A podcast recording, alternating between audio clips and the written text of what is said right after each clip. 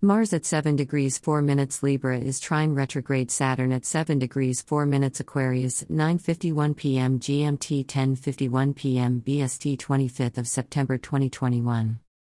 Patience and an ability to remain enthusiastic about returning to important work and what can be achieved will be steady and evenly balanced. There can be the odd burst of energy, but it won't get to the point where you can get worn out. If it's necessary to keep going with work, regardless of which direction it may take, there should be enough energy in reserve to reach completion. Maturity and experience are the best traits to use during this transit. Restarting long term projects that have been put on hold due to more immediate concerns shouldn't be too hard. Copyright Sarah Cochran 2021.